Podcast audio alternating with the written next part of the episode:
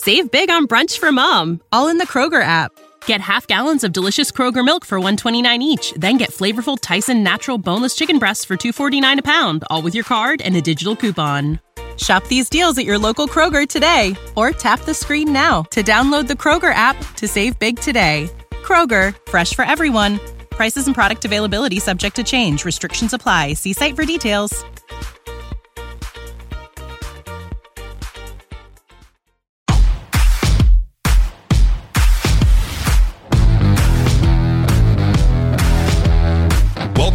Dawgs Podcast with your hosts, Blake Reniker, Justin Charles, John Nye, and Josh All. What's up, Browns fans? Welcome back to another episode of the Dawgs Podcast presented by Omaha Steaks. Josh All with you today, and I've got a really special guest on this episode. Devonta' Travis joins. This is a guy that has gone back with the pod, the Dawgs Podcast for many years, actually. So we, we used to get into the YouTube comments and stuff with Devonta'. I mean, a lot of times in the comments on YouTube is people either saying, "Yeah, the, you know, go Browns, they're awesome," or it's just people in there saying, "Hey, you guys suck, you're the worst podcast ever." And then there was Devonta' in there, just always just spitting all kinds of knowledge about football and sports and the Browns, and it was like, man, this guy is very knowledgeable. He knows what he's talking about. And that relationship just progressed into now he's part of our Patreon. He was in our Dog Pack Fantasy Leagues this year. We had a ton of fun. And now he's joining the show for the first time to talk about something very interesting. So we'll kind of get into your quick story, Devonta', your your sports story, your your fandom, and all that kind of stuff. But the main topic of today's show, for everybody tuning in at the beginning here, we want to talk about Joe Flacco and this incredible fire run that he's on right now. And one of the most member uh, comparable situations that we can think of in recent memory to what's going on with the Browns right now was when Nick Foles took over for the injured Carson Wentz in Philadelphia in that what was it 2017 2018 season correct? 20, 2017 2018 yeah. Okay yeah and you know led them to a super bowl victory. So want to look at that team that situation and nick foles and what he did for the eagles compared to what joe flacco is doing for this team in cleveland right now before we dive into it though make sure you guys check us out on the socials tiktok twitter instagram facebook and if you want more dogs podcast content join the dogs.com become an official dog pack member like devonta' did so oh yeah that's right, man. So let's dive into first. Let's just kind of get you know get to know you a little better and a little bit more about you. Um. Well, uh, anybody seen the previous podcast live, uh, where it was the Jets and the Browns, I was the one in there said, you know, Devontae, two and six. I am also a Eagles fan. I will tell you that story, okay, because it's pretty funny. Uh, but born, uh, well, not born and raised in Ohio, but born in Virginia moved to back to Ohio where my family was from when I was about five. Been in the area since. Football was my second favorite sport. My first was actually NASCAR. Oh. You could debate me. You could debate. You could debate me if that's a sport all you want to. It's more than just turning left and crashing into some cars. It's pretty intricate. Um, but uh, football for me has always been fun.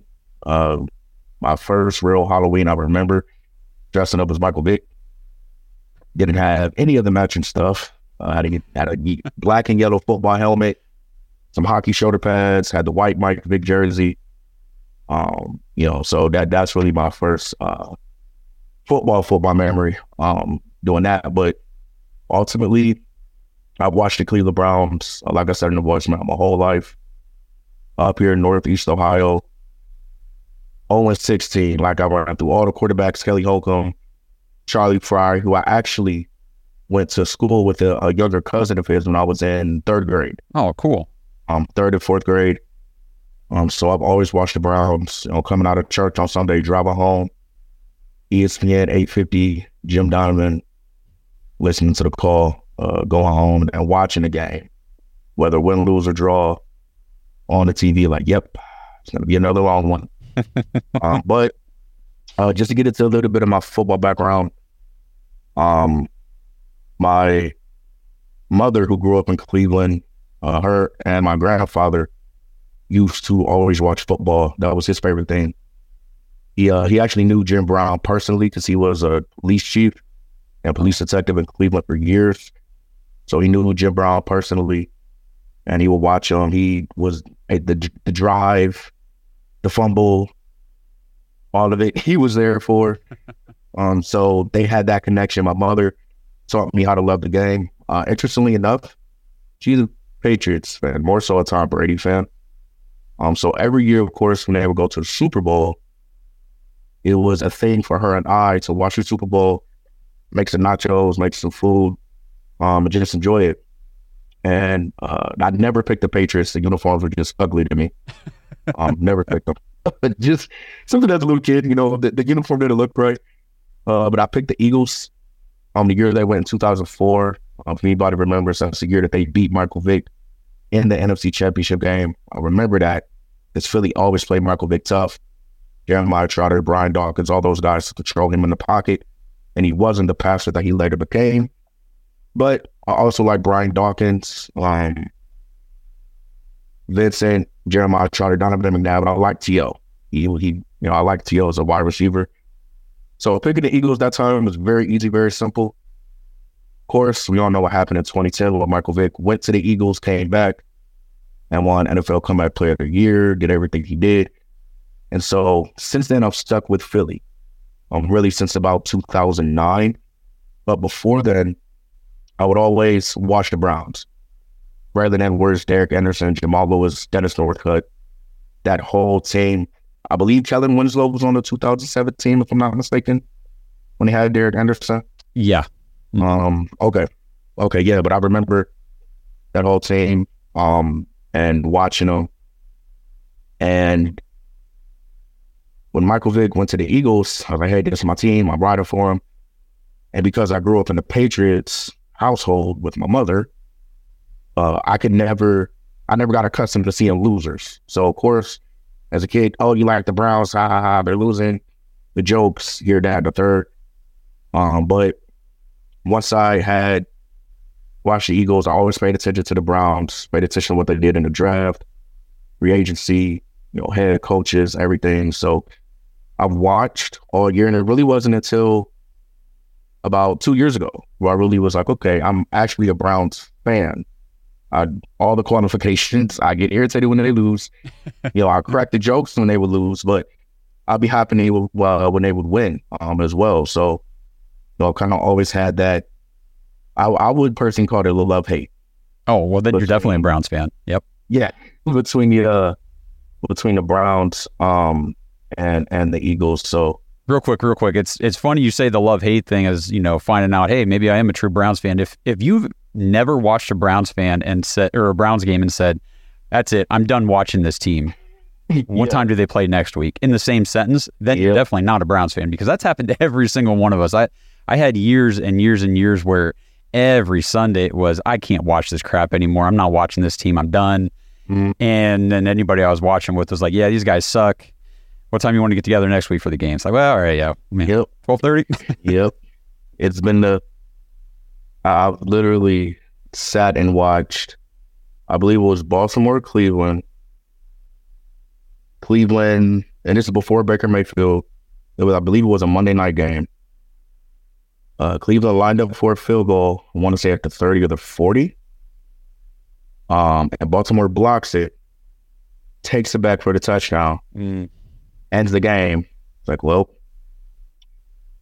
that's the most Cleveland Browns thing ever. you know, and even now when we're in the Discord or we're talking, you know, like, please don't screw this up. Please don't screw this up. We all remember the Jets game last year where it's like, oh, it's in the bag. It's good. Yeah. Of course, it's the Buckeye, Garrett Wilson, who breaks our heart. Yeah, you know what? I'm not a fan of you right now, but I'm still a fan of you. But you know, we we've all been there of the man, it's it's almost there. You know, it's it's they have it, then they lose it. Yeah. Or it's like, okay, you can win this, and then a penalty or a turnover. So, you know, I've, I've been there for all of it. Uh, DeShone Kizer, Johnny Manziel, Brady Quinn, uh, all the different guys we've had throughout the years. I've literally been there for all of it, and now seeing this team, like I said in the voicemail, team, it's amazing to see now. Absolutely. I mean, you're you're totally right because any Browns fan will tell you for decades it was the Browns will find any and every way to lose a game. I mean, anything like you said, even just that Jets game last year, we had it in the bag and we still found a way to lose it. And that has always been the theme. But this year, and I think you mentioned this earlier, feels like a turning point for this franchise. You know, mm-hmm. it's been it's been building. I mean, Kevin Stefanski comes in year one, wins head coach of the year, goes to the playoffs, gets a playoff win, almost gets a divisional win against the Chiefs. Probably should have if the refs didn't yeah. do a couple shady things, whatever. And you you kind of feel that momentum shift. And now this season is the first time where every game, for the most part, they've all been close. I mean, except for a few mm-hmm. blowouts here and there, but all these close games, the Browns are finding ways to win, not lose. Yeah. And we were talking before the show, and I'll just kind of kick you off for this. You were talking about the consistency throughout the organization being a key mm-hmm. contributor to why things are changing for the Browns. Yeah. Yeah, I mean, when you look at top organizations just in sports in general, you think of, of course, the Patriots. Ugly colors. You yeah. think of, yeah, yeah. So you think of the Patriots. Um, you think of the San Antonio Spurs in basketball, even the Miami Heat in basketball. Um, if there's anybody watching this that's a racing, you think of uh, my favorite drivers, Jeff Gordon, Jimmie Johnson, part of the Rick Hendrick crew. Um, you think of in, in football wise, you think of the Pittsburgh Steelers. They only had three head coaches the whole entire tenure. You know, meanwhile, Cleveland has three head coaches in six years. Right. You know, so now you have Kevin Stefanski who's showing that, okay, this year more than anything, just like in 2020, I can I can thrive in chaos. Some people just thrive in chaos. They they love it and it, it brings the best out of them. You then look at uh, uh, Adam Berry, what he's done. Andrew you know, Berry. Granted, yeah, Adam, I don't know why I said Adam. Yeah, Andrew Berry. My apologies. Um, Andrew Berry, um, what he's done, where he's had some misses. Well, we'll be frank there. He's had some misses, but it's still a steady. You know that he's not going to be replaced by the end of the year. You, you know he's not going to go anywhere. Um, Paul DePodesta, although nobody really sees the guy, we don't know what he does or where his office is in that building. He's there. And I think more than anything, Jimmy Haslam isn't in the way this year. Yeah. I even heard reports, you know, back in 2020 where it was just strictly football. You know, in the chaos of 2020 with everything going on with the pandemic, it was strictly football. Where all you had to do, was you couldn't go anywhere, couldn't go out, couldn't do this, couldn't do that. You strictly focused on football. So you've seen some teams excel, other teams diminish. Cleveland was one of those that started to excel. You know, then you have just a stability of players. You have Myles Garrett, who is the end all be all. You know, you have Nick Chubb. Yeah, well, so Nick, you have Nick Chubb. You then go get Amari Cooper, um, to pair with this team. For and nothing. you just build around that. Right. For literally nothing. I mean, uh, and I went back and actually looked at it. When Philly played Oakland in 2017, he was on the team. Dallas got him for nothing. It was more so of a salary dump. They knew they weren't going to do anything. Same thing happened with us getting him from Dallas. It was going to be contract time. So building that camaraderie, building a team, building a solid foundation of players led to where we are now. Yeah. You're absolutely right. I love that breakdown. Um, let's let's kind of shift to the main topic then for this episode and talk about that Super Bowl run for the Eagles, the just the amazing performances by Nick Foles and what he was able to do stepping in late in the season. Now there are obviously differences. Nick Foles correct me if I'm wrong, he was with the team all year. He was their backup. Is that right? Mm-hmm. Yep. Yep. And whereas Joe Flacco had nothing to do with the Browns until we absolutely needed him to start. I mean, he mm-hmm. was here for yep. one game when DTR played, and I don't think Joe was even activated in that. Nope. Went back to the practice squad the next week. He started in LA, and it's just kind of been him ever since, and he's been on yep. fire. The numbers are different and everything, but I, I just want to look at what these guys were able to do. And to kind of go back to what you were talking about before with the winning teams and how you kind of became a, an Eagles fan in the first place, man, whenever you're a Browns fan for all those years, you root for the Browns for whatever. Then it was 16 games. As soon as the postseason mm-hmm. starts, you had to have a different team to root for because the Browns were never in it. And I yeah. found myself rooting for the Eagles on many of those occasions. I really liked Donovan McNabb whenever he was playing for the oh, Eagles. Yeah. I thought he was awesome. Oh, Andy yeah. Reid was such a great coach. They were fun to mm-hmm. watch. So uh, naturally, as a kid, you gravitate towards the teams one that are always in the postseason, so you know you can count on them being there, and two that are just fun to watch. They have fun players to root for. You know, guys that you like to jump on Madden, play with, and things like that. So yep. the, I did definitely root for the Eagles. I remember that when McNabb was down there, you know, in the Super Bowl. yeah, those are good times. Um, yeah. And then that man, that run in that 2017 2018 season was was pretty fun. So, man, yeah, go ahead. Why don't you just tell me what you remember about that as an Eagles fan and how it feels watching Joe Flacco, what he's doing now? That one uh, sticks out to me. Uh, besides just the ending result, is the ability to just adapt. Um, and also just because I was in the military, I was deployed at that time. So those first deployments always stick out with you. Um, but I remember watching the game that Carson Wentz got hurt. I believe it was the second quarter. He went scrambled out to the right, and he kind of got sandwiched in between two players and tore his ACL. Um, it didn't look like anything because he got up and walked off with his own power. I was like, okay, maybe it's just a knee sprain. He'll be back. You know, honestly, we're good. We can rest him till the end of the year, and he'll kick it in for the uh, playoffs. And funny enough, whenever somebody gets injured, Carson Wentz is now the butt of the joke. Oh yeah, if he gets injured or he gets paid, MVP race, then he comes back and now he's just a shell of himself. You know that that's what happens. But just that team, Alshon Jeffries, Jay Ajayi, we traded for on deadline day. That's right. With yep. was such a big bonus because um, we really didn't have any burners. I mean, like Eric Blount ran a four six. Corey Clement ran a four six. Um, KJ Bonner ran a four five, and Jay and Ajayi ran a four five. But he was just another solidifying piece to that team, and just how they adapted to it.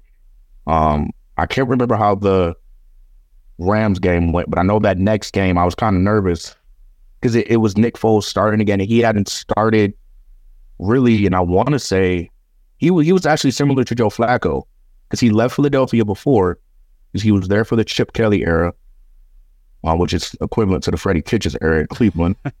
um, so we don't talk about it. Uh, he left, went to follow Andy Reid to Kansas City. And then from there, I believe he went to, they just switched to Los Angeles Rams. And then he came, he went back to Philly. So having him there was almost like, okay, somebody who knows the city, knows the culture, knows the fans. Okay, good. But what can he do for the game, for the team? Because uh, it was a whole new slew of players that was in from the last time he was there. And he did exactly what Joe Flacco did. Just boom, stepped in right away. Easy, you know, passes up and down the field. Um, if I remember correctly, 237 and three touchdowns. No, four touchdowns. Intercept one interception, I believe. No, in that first oh, game, oh, no, no sacks. No, no picks. Oh no, you're right. No, no, no. Yeah, no interceptions, one sack. Um, but you saw just how we've seen with Joe Flacco, coolness, stillness, calm. He's one of those guys that's calm. And one thing I noticed, I can't remember his height, but he's a tall quarterback. He's a big guy. Yeah, he's probably six five. He's six, a tall quarterback. Uh, more mobile than Joe Flacco. Um, but he he was he was mobile enough to do what needed to be done. You want to hear something funny um, quick? I'm, I, I got their I got their numbers pulled up here. So yeah. they're both six six. Nick Foles wow. 243, Joe Flacco 245. So essentially, body wise, the same. Yeah, but same you say exact. about the mobile now. Mo- the thing with mobility with a quarterback, it's not always about the speed; it's mm. about how you can use no, how you can how, how you can right. move. Because Nick Foles actually has a five one four 40. Joe Flacco's in the wow. 484. So he's faster based on, yeah, you know, straight 40. line speed or whatever. But yeah. Yeah. Because then, because I've heard people say, like we've seen it with wide receivers, you can have straightaway speed on the 40 yard dash, John Ross. Yep. But then when you get into the game, you don't know how to utilize that speed. Not everybody's like a Tyreek Hill who can just burn you when he gets the ball in his hand. So, wow, I didn't know that. That's that's interesting. I didn't know that until I was just now looking at the numbers. Like, these guys are so similar in size. Yeah. It's crazy. Yeah, but um, yeah, I, I, remember just the consistency he had, um, and even at that point, at that point in time, it was the consistency with the front office and with the head coach as well. Because we just literally Philly just came off the Chip Kelly era, which is before the which was after the Andy Reid era. So you're looking at Andy go to Kansas City and take Alex Smith, who was a pedestrian quarterback before he got a hold of him, take it to the AFC championship game, uh, championship game. Then you see him what he does with Patrick Mahomes. We don't even have to go into that. Mm-hmm. But you then flow into Chip Kelly. Not going to talk about that. and then you flow into to Doug Pederson. And he was Doug was very calm, much like Kevin Stefanski. Um, I will say Doug showed more emotion a little bit than Kevin, but he he was very calm, very poised. Um, wasn't one to really get rattled. It was a few times where it's just like Kevin questioned the play calling um, uh, of what was done, but overall, very similar.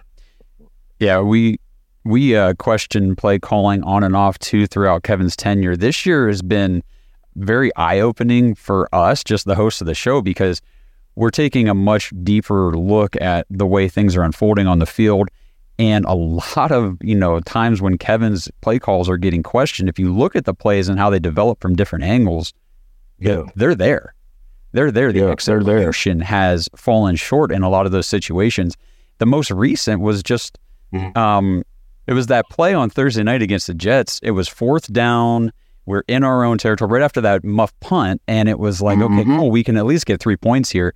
You know, the our backup, you know, just signed a new kicker. He had already missed an extra point. Kevin elected yep. to go for it. It's like, well, okay, I guess we can give this a shot. Flacco yep. runs the fourth down play to perfection, throws the ball exactly where it needed to be. It was a guaranteed touchdown, except Cedric Tillman didn't run his route.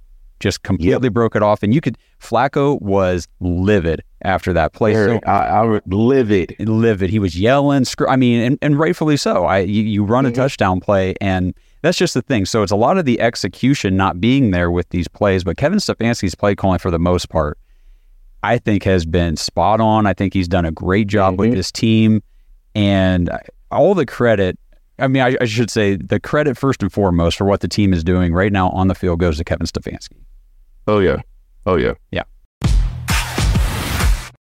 This episode is brought to you by Omaha Steaks. Browns fans, I hope you guys all had a great Christmas, a happy new year, everybody stayed safe, and most importantly, well fed. Start the new year off with a bang of big savings during the Omaha Steaks end of season event. That's right. This sales event, the 50% off site wide, is still going on as we head into the new year 2024. That's 50% off incredible steaks. Sink your teeth into the memorable butcher's cut top sirloin. That's honestly my favorite. That's the one I got for all of my family members for Christmas, and I've got stocked up in my freezer right now to get ready for the year ahead. Just go to omahasteaks.com. Take advantage of the 50% off site wide event still going on. And when you use our promo code DAWGS, D A W G S, when you check out, you get an extra $30 off your order. Let's fight the winter blues and celebrate the Browns playoff push with delicious and satisfying meals from Omaha Steaks. They've got the, you know, perfectly aged, the the tender, juicy steaks, burgers, decadent desserts, classic comfort meals. They're ready instantly. Seafood, brats, jumbo franks, everything. They've got so much to offer now for a limited time. Moving into the new year, they're going to extend the 50% off site wide sale. Plus, like I said before, you get an extra 30 bucks off when you use our code DAWGS, D A W G S at checkout. And every purchase is backed by Omaha Steaks unconditional money back guarantee. So let's go, Browns fans. We're in the playoffs. Let's continue to start the new year off the right way. Warm up your winter with tender steaks and hearty home favorites from Omaha Steaks. 50% off site wide. Promo code DAWGS when you check out. Get that extra $30 off your order. Happy New Year, guys, and let's enjoy this playoff run. Minimum purchase may apply. Save big on brunch for mom, all in the Kroger app. Get half gallons of delicious Kroger milk for 129 each, then get flavorful Tyson natural boneless chicken breasts for 249 a pound, all with your card and a digital coupon. Shop these deals at your local Kroger today or tap the screen now to download the Kroger app to save big today. Kroger, fresh for everyone. Prices and product availability subject to change. Restrictions apply. See site for details.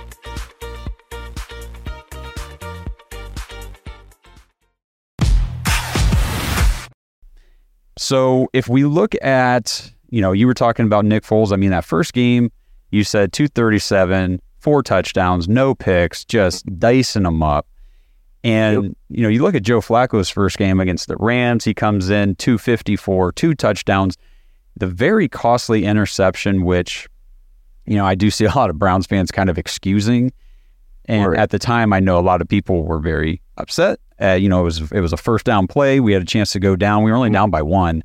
Had a chance right. to go down, take the lead, and he just he throws the pick right away on the first play, and that was pretty much game over from there.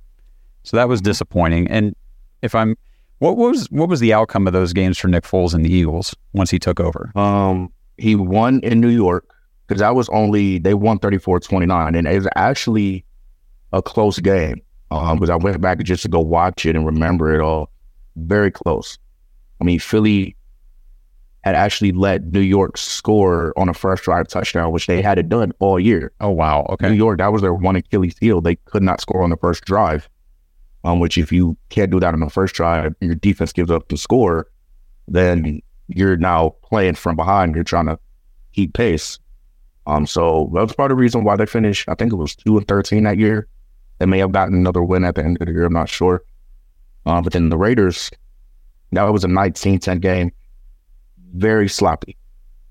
That to me was a very sloppy game. It was almost like how Seattle was and how Indy was, was like, okay, when are we gonna get that big play? When are we gonna, you know, do that? Um, luckily Philly hung on for the win. Um, by that time, it was already known you're gonna rest, like kind of how Cleveland is this week, rest your starters. In that last game against Dallas, um, I want to say that was Dak's second year, I believe. Um, but that was a six nothing game. That was a oh. baseball score. Wow. So yeah, and and surprisingly, I mean, Nick only played a drive after he threw an interception. He was out. Um, but Nate Sudfeld came in. It was 19 of 23 for 134, but no touchdowns, no interception. So it wasn't anything there. Um, but yeah, two and one in those last in those last three. Okay, and then if I'm reading this correctly, like you said, they they knew they were going to rest guys that final week of the season. They got the bye week, mm-hmm. right? They didn't have to play wild card yep. weekend. Yep, so number then, one seed, which I hope Cleveland gets somehow, somewhere. yeah. So then divisional round, play Atlanta. Looks like he mm-hmm. was 246, but no touchdowns, no picks. Yeah. Yeah. Atlanta was, that was the most scared I was for a team because that was, I can't remember. You can probably look this up quicker than I can. Was that before or after uh, the 28 to 3? Ooh. When Atlanta went to the Super Bowl. Mm-hmm. Yeah, I'll look that was, real quick. Because I, I, I'm, I'm, I mean, I still remember that was prime Matt Ryan, Devonta Freeman. That would be after. That was after. Okay. The year after. Yeah. Okay. A year. Okay. So that was still prime Julio Jones. Devontae, still the prime Atlanta Falcons team.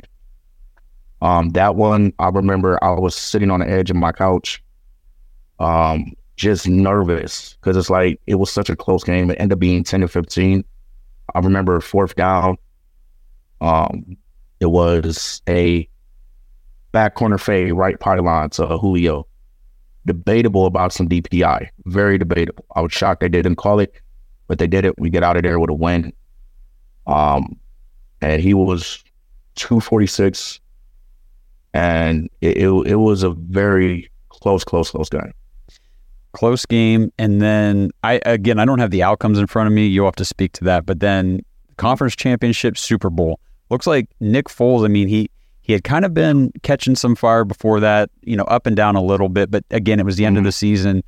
The Eagles are kind of wrapping things up, knowing they're going to rest guys. It wasn't as big of a push as the Browns have had to make with Joe Flacco, knowing how right. tight the AFC race has been. But then, I mean, after that divisional round, it's 352, 373, oh, six yeah. touchdowns and a pick over those last two yep. games. I mean, yep. Nick yep. Foles just caught it, and man, was he good. That conference game against Minnesota. That's when they had Case Keenum. That's when they kind of shocked everybody. And now I believe that's also the same year they started the skull clap.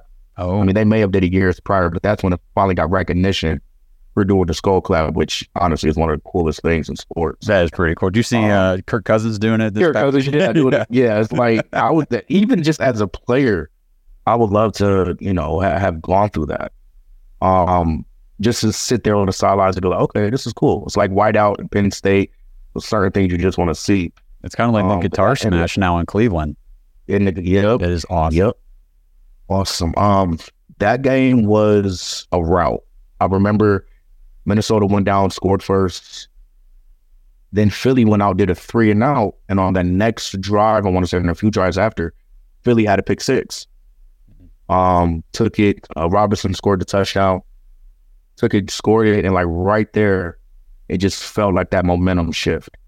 Um, and the defense really fed off the crowd, similar to how Cleveland feeds off the crowd at home. You could just feel it bubbling up, and then it was just a rout all game. Case Keenum, deer in headlights, seeing ghosts, however you want to describe it.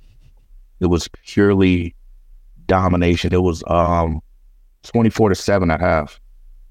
Uh, uh, our rookie at that time, Barnett, had a strip sack in the second quarter that helped give them even a short field. No, they were trying to score, excuse me, and they strip sacked him um, before the second quarter ended. So just being able to dominate that game, but then of course, Super Bowl. I always chalk up the Super Bowl to just you never know what's going to happen. Right. I mean, we we've seen David Tyree, we've seen twenty eight to three. Um, so for for Cleveland to kind of be catching that same momentum, you never know what's going to happen. It, it's amazing to see. And for the Philly game, from the Philly aspect of it, I had um, it just got done with my deployment, and I was actually heading home, and I was I had to travel through Minneapolis. Oh, They had the banners up because that's when the Super Bowl was in Minneapolis. Um, and no team up to that point had hosted the Super Bowl in their own city that they played in. right. So I was, you know, walking through the signs and I saw Philly and uh, New England on the banners in the airport. I'm like, yep, I might just stay here for a whole week. I got enough money. Stay here for a whole week. Get into the game. But um, it, it was honestly a cool experience. Uh, to get home, watch it with my mom. Uh, like I said, we kind of had that thing growing up when me and her were watching Super Bowl together. Uh, we still do it now. Um, it could be the playoffs, Super Bowl, uh, anything. Um, I actually have a funny cap story I'll tell you after this about when they won the championship. It was so awesome. Okay. Um, but yeah, that game, I learned because my mother was a Patriots fan to never count out Tom Brady Yeah. until the clock says zero. So, and like you said, that was just after we watched him do 28 to 3. Right. So it's like, yeah, uh, no, I'm not, I'm not, I'm not counting him out until I know that it's over. So that, that was a highly contested game. I mean, it was pure offense, high scoring, 41 33. Um, and even the last play, I'm like, when, when Gronk almost had it in the end zone, like, bat it down, bat it down. Don't, don't let him catch it. You know, and I was sitting my mom's house and we were watching it and, you know, it, it, it was just an amazing thing to see. I'm glad I was able to witness it. Um, to see him, you know, finally won a Super Bowl after so many tries, and and I can I could see that same thing happening with Cleveland. You know, granted the AFC is very tough, but Cleveland has the best defense. Cleveland statistically has a better defense than Philly did when Philly won the Super Bowl. That's good to hear. Um, yeah, yeah. I mean, Cleveland. We know the the stats for Cleveland. They're number one um, in most categories. The main component, the number one key factor between those two defenses, is a defensive coordinator, Jim Schwartz. I mean, he. I, I would, and whoever's watching this, go back and look at the 2017 rush line, for the Philadelphia Eagles, and then go watch the 2023 rush for the Cleveland Browns. Very similar how they get to the quarterback pressure with just four. They'll send an extra guy or two, but the four was very good. Um, Fletcher Cox reminds me of Tomlinson in the middle um, before he got hurt. Uh, we didn't have nobody comparable to Myles Garrett. I mean, that's once in a generation type of guy. Um, but Juan Thornhill is this team's Malcolm Jenkins because Philly had got Malcolm from New Orleans and he fit in right away. He was a leader, consummate pro. Say did a lot of tackles similar to Gang uh, to Thornhill um, when needed. So he he he's the one that I look at. So okay, I could look at those two teams and say that's that guy, that's that leader that has a championship pedigree because he did it in New Orleans before he came to Philly, and then he, he leads them leads them defense to the Super Bowl. So I'm I'm very happy to see the similarities between the two, but by far the Cleveland defense this year is better than the Philly offense, Philly defense in 2017, by far. Yeah, well, and and if you look on the other side of the ball, I would imagine the Philly offense, even though they had their mm. backup quarterback, was a lot better than what the Browns offense is because you have already yeah. named, you know, the skill position studs and everything that Philly had where Cleveland's working with backups across the board for the most part. Yeah. And yes, Amari Cooper is an absolute stud wide receiver, but after him, it gets pretty hairy, pretty thin, pretty quick. Elijah Moore yeah. is decent, but it's hard to rely on him and him alone.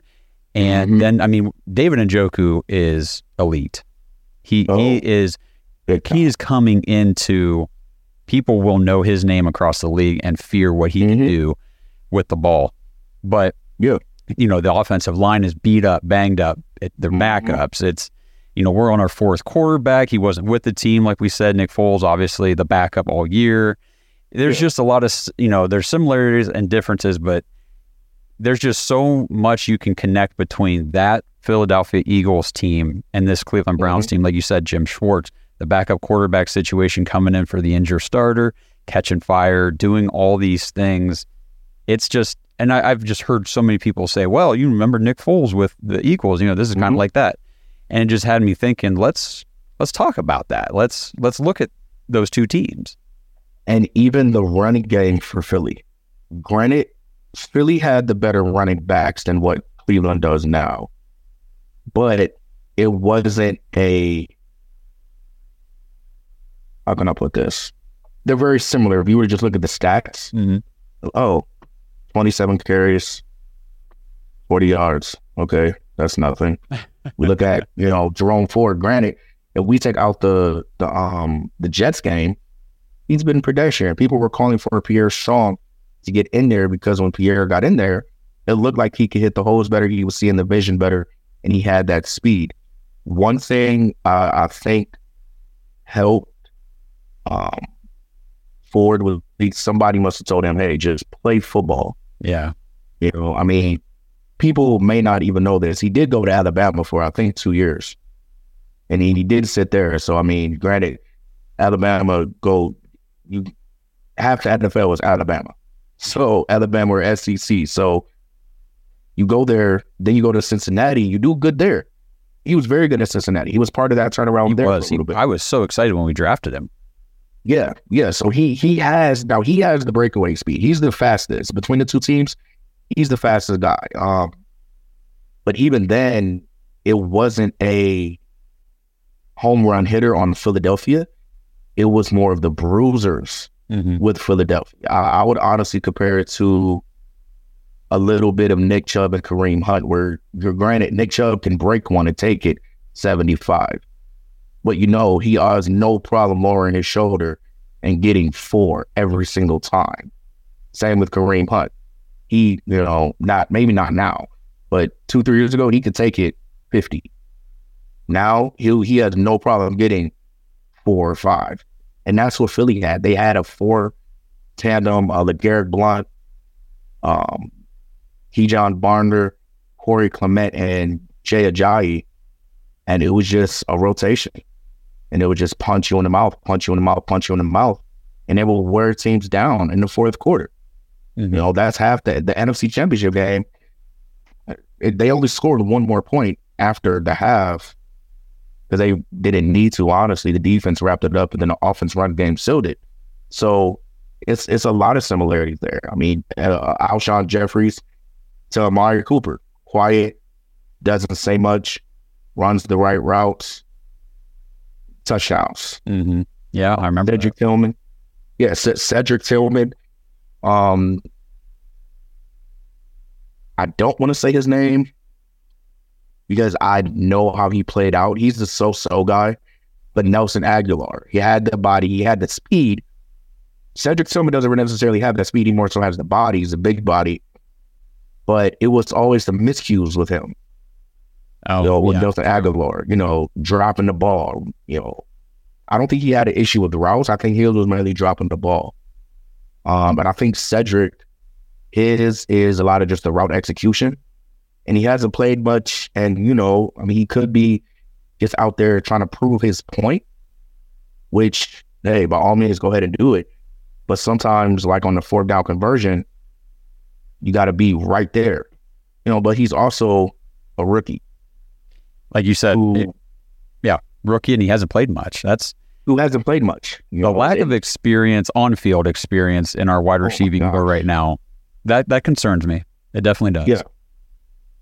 Yeah, and I would say, I mean, granted, you we got Cooper, um, got Elijah Moore, and I hope he gets fully recovered. I heard he's doing better, and he might be a go for the playoff game. Um, but I also think that with this experience, next year we'll see a better exposure. I know we're not talking about that right now, but just and nothing counts more than in-game reps.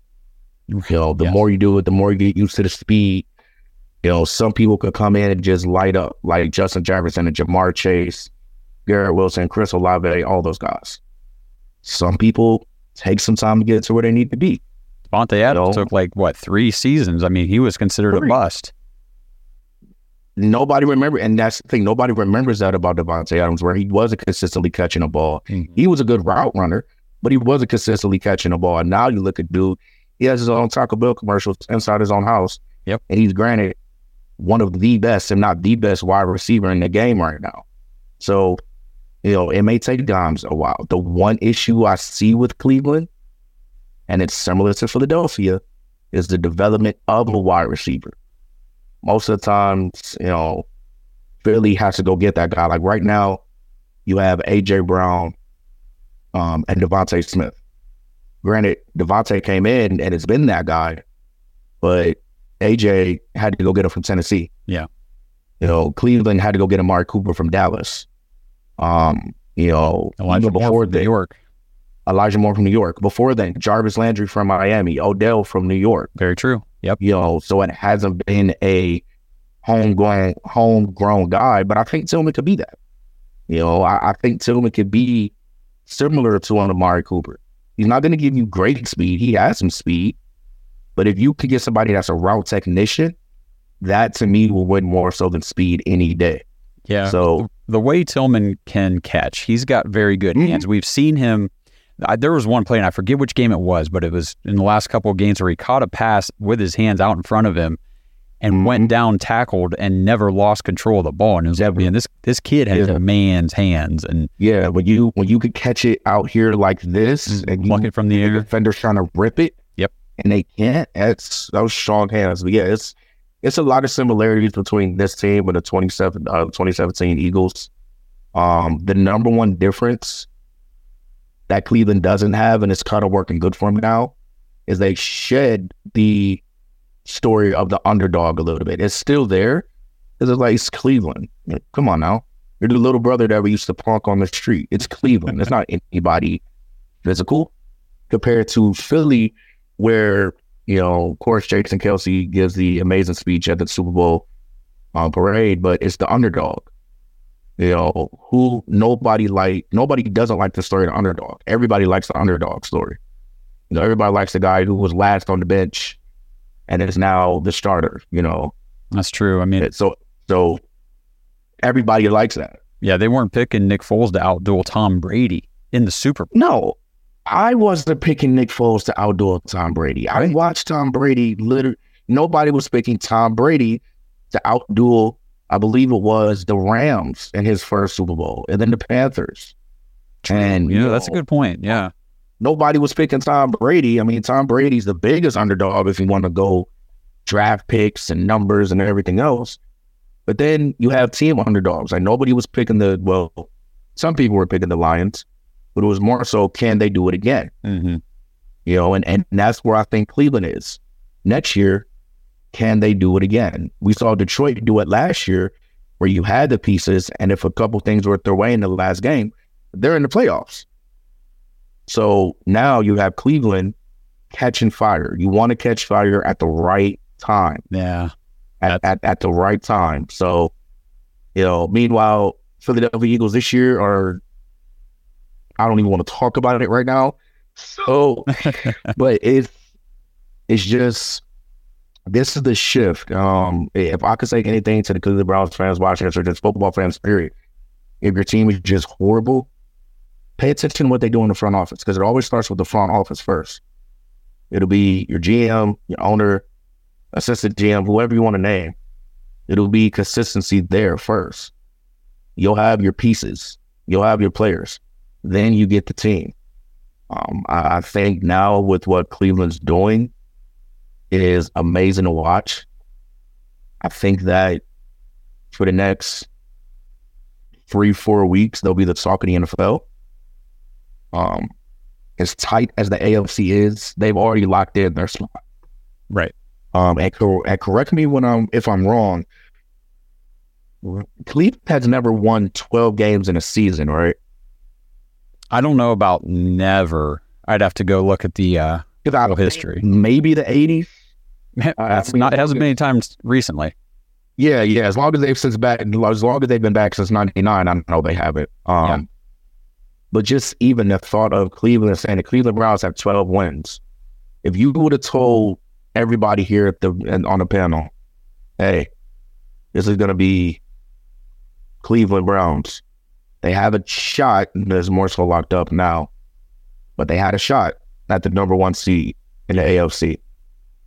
You have Deshaun Watson, who gets hurt, comes back, get hurts again. Then you have a rookie backup DTR. He doesn't. He gets thrown into the game against Baltimore. Okay, you're more than likely going to lose that one.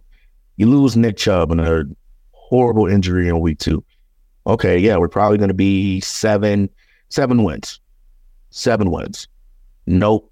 Cleveland is eleven. Has eleven wins, seeded in the fifth seed. And honestly, nobody wants to see Cleveland right now. No, no, they. Nobody not. wants to see Cleveland. If they say No- nobody they're straight up lying. Yeah, and it, it is the old adage. It's Cleveland. It's not like it's. It's not like it's Patrick Mahomes. Right. As much as I don't like the Chiefs, it's kind of like a Tom Brady thing. Until I know this man is out the playoffs, I'm not betting against him, and I already know what Andy Reid could do as a coach. Hundred percent. And experience is experience. Same with Jim Harbaugh. Uh, I, divisional foes, yes, but Baltimore looks a little bit different this year. You know, and it's Miami it could take Miami, Buffalo could take Buffalo. It, it's it's going to be crazy to see how, how this shakes out. Yeah. The honestly, but uh, so the only team in the AFC that you know I think would be a, a very very close match. I mean, if if we played our brand of football, it would be Baltimore. We've shown we any we've shown we can beat them too. We've shown we can beat anybody. But I I would say, and I know we're kind of running up against the clock here a little bit, but you know, just to kind of wrap it up with like the three keys ahead of the playoffs that I'm looking at, and then you can let me know if if you agree with this, disagree, if you got something to add. Would be First off, we need to find something in the run game. We need to, ha- and I'm not saying mm-hmm. it has to be a lot, but it just needs to be better than, you know, 1.7 or 2.2 a carry, whatever it has been. Yeah. Key number two, our defense needs to travel. If they can travel the way they did to Houston and the Texans game, we're, we're going to be right there ready to win any game on the road because if, if the defense from Denver or LA shows up, we're screwed. But that defense that traveled to Houston, that's the one we need. And the main key for me is Joe Flacco's got to quit turning the ball over. And I should say the offense in general, because we have fumbles from the running backs, fumbles from David Njoku. I mean, untimely fumble, receivers dropping ball, and interceptions. Though, if we can cut down those things, which we lead the league in turnovers, I, I don't see us eliminating them, but they need cut down and they need to happen on the other side of the field. We cannot be turning the ball over giving the opponent short field against our defense, handing them six points on fumbles and interceptions. That stuff can't happen once the playoffs start. You have anything else to to look for as the playoffs come soon? Intensity. Ah. Intensity. So that defensive intensity that you saw in Houston, that is in Cleveland, like you said, it needs to travel. Um, turnovers, I would say, because it's Joe Flacco. I mean, we've seen him with the Baltimore Ravens. You know, he, he's going to give you at least one. I don't know why all the quarterbacks say, hey, be a Cleveland Brown quarterback. Love the city. Quota number one. Number two, throw at least one interception a game. I don't, I don't know if it's under contracts. I don't know if they have, I don't know. Um, but I would also, uh, just to piggyback on that, costly turnovers. You know, if you're taking, I, I've never cared for taking a deep shot at the end of a half. If you just throwing it to the end zone, what, whatever. You know, who, who cares? Yeah, those interceptions are yeah. Yeah, Can't really If- count them. if it's similar to the Tillman interception with Chicago, where he catches it and he just get hit and the ball pops up, I you can't control that. That is to Defensive me play. those. Those should never be on a quarterback. Those should be you know a wide receiver cause interception. I don't know some stat some statistic they can come up with. Mm-hmm. Um, but just the interceptions where we've seen with Deshaun, where it's a bad read, and it's like, why did you? What were you seeing? Mm-hmm. You know, but you know, granted, when we look at a game, we can only see we can't see past the middle linebackers. And if they drop back deep enough, we can't even see them. So just those costly interceptions. Right. Um Joe know, had one there against the Jets where he threw to Njoku, and um, Mosley, the linebacker for the Jets, was almost an inch away from a pick. literally just get him right over the top. It's like and granted with that, it's like, okay, you were feeling it, but don't do that again. Right. Yeah, you're not going to get lucky every time. Yeah, you know, you do that against against Baltimore or, or Buffalo or whoever, that's a pick and probably will be a pick 6 Yep. Um, so you know, the, the interceptions at the costly times. Now, if it's 24 21 and you're pushing down the field and your defense has kind of had momentum all game and you're trying to go for a score and you just chuck one up, uh, like you did in Houston, you know, where I believe it was just that interception where he was going to, I think, Amari. Um, and it just, it gets, it gets intercepted Mm-hmm. Okay, I can live with that. You're trying to be aggressive. You're trying to put the game away. But if it's a third down, third quarter, you don't have that momentum. They they stole it from you, and they drop back, and they blitz you, and you miss a block. You rush it. You throw to the wrong guy. That that can't happen. No. You know, stuff like that that can't happen. I honestly believe Joe Joe knows that. Um, and to me, it's almost of a let me see what I can still do here with these guys. Let me see where I can go put it for them. You know, let like the pass to uh Ford. That pass with any other quarterback on the team is not being done. Deshaun's probably running it. PJ's probably running it. DTR's probably running it. Joe wanted to run it, But he could. but when he looked back, yeah, when he could have used that four eight speed. That's right. When when when he looked back to see if he was going to get stripped, he saw Ford and dumped it off to him, and then Ford used his speed mm-hmm. to go take it to the house. You know, um, and intensity in the running game. Um, the intensity that we saw with Ford on Thursday night. I don't, I, I don't like to compare them because nobody can do it like that. But that run on that touchdown, that speed was there, but then the ability to break that tackle. How many times have we seen Nick Chubb break a tackle like that?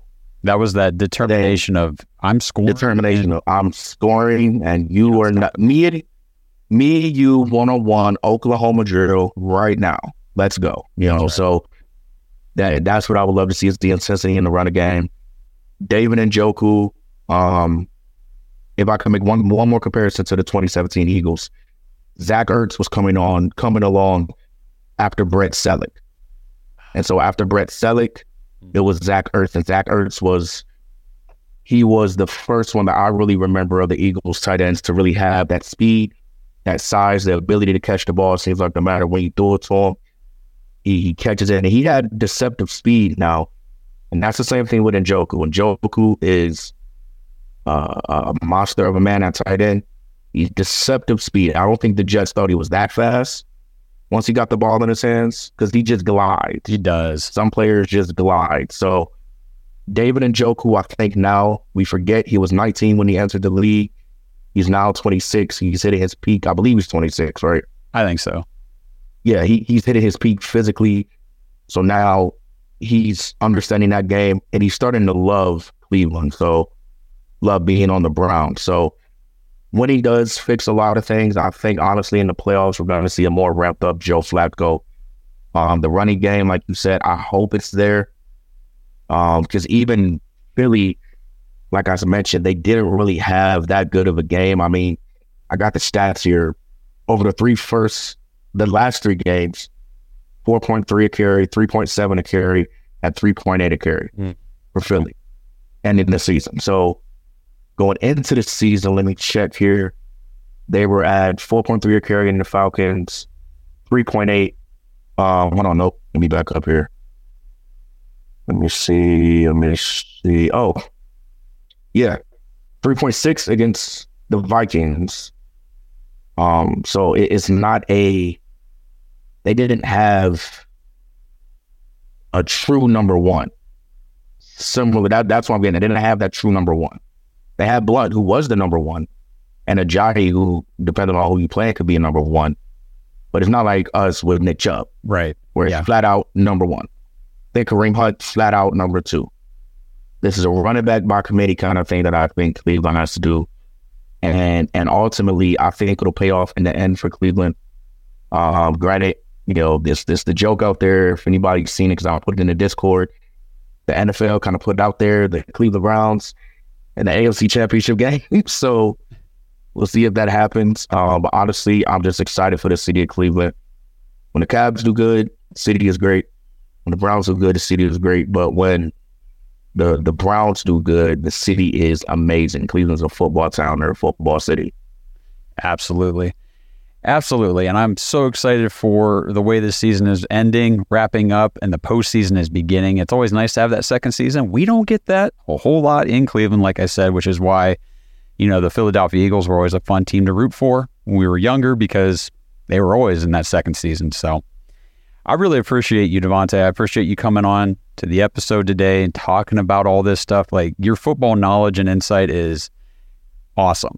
It's fire. You bring some good stuff and really looking forward to collabing with you in the future and having you on some more episodes in the off season. So people, if you if you enjoyed listening to Devonta' today, come back in the off season. There's going to be more. We're going to do some more stuff with him and uh, pick his brain about a lot of stuff, draft and uh, free agents and all that good stuff.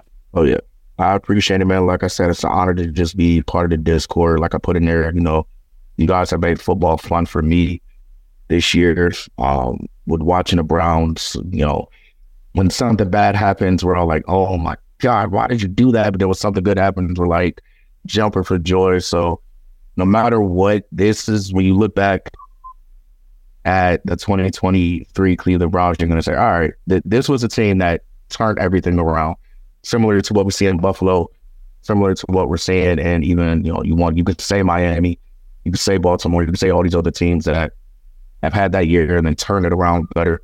So that's what I'm expecting for the Cleveland Browns this year, man. Let's go, Browns. Dog check. Oh, dog check. Woof, woof. Let's go. Appreciate everybody tuning in this episode. If you're watching this on YouTube, please like the video, subscribe to the channel. We appreciate all that. Apple, Spotify, if you're listening, make sure you guys are following the show. We appreciate everybody who supports it. And we will be with you guys later this week previewing the final game of the season, the Bengals in Cincinnati. And then we'll be back on Monday talking about that game and giving our first playoff preview of this postseason. So until we talk to you guys again, let's go, Browns. Thanks for listening to another episode of the Dawgs Podcast. Make sure you subscribe on YouTube and follow us on Twitter at the Dawgs Podcast. Get your thoughts on the show at thedawgspodcast.com.